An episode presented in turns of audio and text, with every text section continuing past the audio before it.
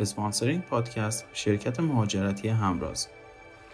رسانه بین المللی پلاک 52 نفرشتم نکفتر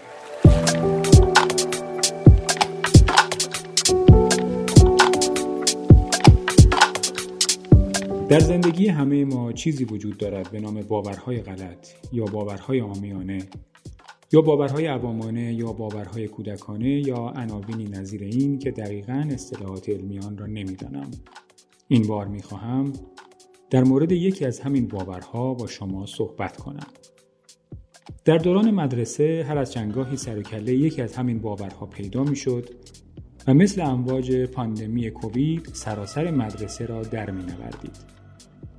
مثلا یکی از بچه ها چو میانداخت که از قدیم گفتند هر کس بتواند نوک زبانش را به نوک بینیش برساند پولدار می شود.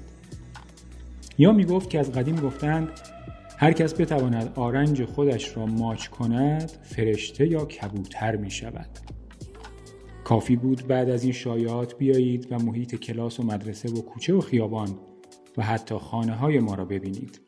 بیشتر شبیه دوزخ دانته بود تا خانه و مدرسه. تا مدت ها ما بچه های فلک زده را می دیدید که به جای شیطنت و بر سر و کول هم پریدن شبیه موجودات عجیب و غریبی شده بودیم که در سودای پولدار شدن با تمام قدرت و با چشمانی لوچ می‌خواستیم نوک زبان را به نوک بینی برسانیم و یا آنقدر به گردن و دست کش و قوس و انحنا می‌دادیم تا آرنجمان را ماچ کرده و فرشته و کبوتر شویم. ولی نه آرنجی بود که بوسیده شود و نه کودکی که فرشتگون و کبوتربار به پرواز درآید. ما کودکانی ذاتا فرشته آسا بودیم اما به دنبال راهی برای فرشته شدن میگشتیم. نمی‌دانم اما ظاهرا در این سرزمین راه های رسیدن به سعادت بیراه های عجیب و غریب است. چند روز پیش بعد از گذر سالها دوباره حوس کبوتر و فرشته شدن به سرم زد. اگر در دوران کودکی بدون توجه به قضاوت دیگران معصومانه تصمیم می گرفتیم که کبوتر و فرشته شویم اما این بار از ترس اتهام به جنون و دیوانگی کنج خلوتی از خانه و دور از چشم دیگران را انتخاب کردم تا دوباره تجربه کبوتر شدن را به تنهایی آزمایش کنم. دوباره سعی و تلاش. دوباره کش و قوسهای گردن و دست دوباره قنچه کردن لبها برای بوسیدن آرنج سعادت و خوشبختی. دست و بازو و کتف و گردنم داشت خرد می‌شد اما من دست بردار نبودم.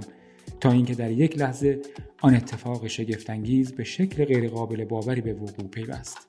باورم نمی‌شد اما لبهای من در آستانه بوسیدن آرنج آرزوها بود. آتشین ترین بوسه تاریخ.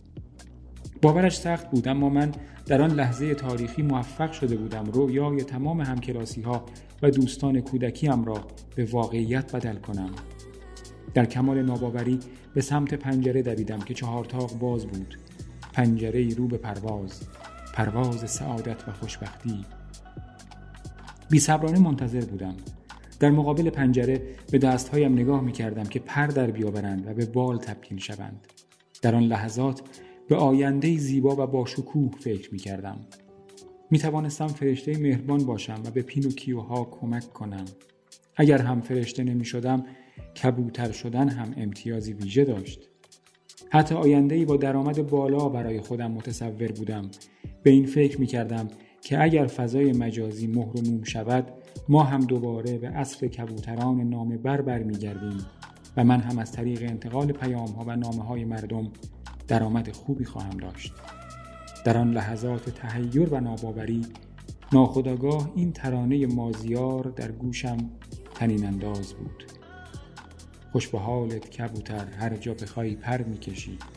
تو هوای پاک ده نفس رو بهتر می‌کشی. مالک پهنه آسمون تویی زائر بی زبون تویی خاکی مهربون تویی. آرزوهات دم دست تن همه و آخر. فکرش رو بکنید. مالک پهنه آسمان. تنفس در هوای پاک ده. آرزوهای دم دست. اما نمی‌دانم کجای کار اشکال داشت که از فرایند فرشته یا کبوتر شدن خبری نبود و اثری از پروبال هم دیده نمی‌شد.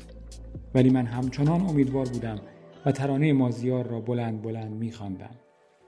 ولی در همان لحظاتی که امید آرام آرام به یأس تبدیل می‌شد ناگهان افکاری تازه مثل آوار بر آرزوهای فرشته و کبوتری من فرو ریخت. تازه متوجه شدم که لحظاتی قبل از آن بوسه استخوانسوز دکمه های آسانسور یک مجتمع اداری شلوغ را به خیال این که دستها با ویروس کووید آلوده نشوند بارها و بارها با همان آرنج کذایی فشرده بودم. و زنگ واحدها را با همان آرنج به صدا درآورده بودم. حالا من همان آرنج را بوسیده بودم. بوسه مرگبار بر آرنجی که آغشته به ویروس کووید بود. در واقع من غیر ممکن را ممکن کرده بودم اما در زمانی که نباید ممکن می شد حالا دو سه روزی است که از آن اتفاق می گذرد. دیگر نه از تقدسی فرشتوار خبری است. و نه از بال و پری کبوتری. در عوض کمی تب دارم. بدنم درد می کند و قوه بویاییم هم از دست رفته است. آرزوهای دم دست هم پر کشیدند و از دور لبخندی معنادار به من می‌زنند. حتی نفس را هم بهتر نمی‌توانم بکشم. باید در همان کنج خلوت خانه قرنطینه شوم. اما گاه گاه نیم نگاهی به دستهایم می کنم به این امید که شاید پروبالی بر آن رویده باشد. نه فرشتم نه کفتر. کیم و چیم؟ همینم. به نظر من نوعی افشین هور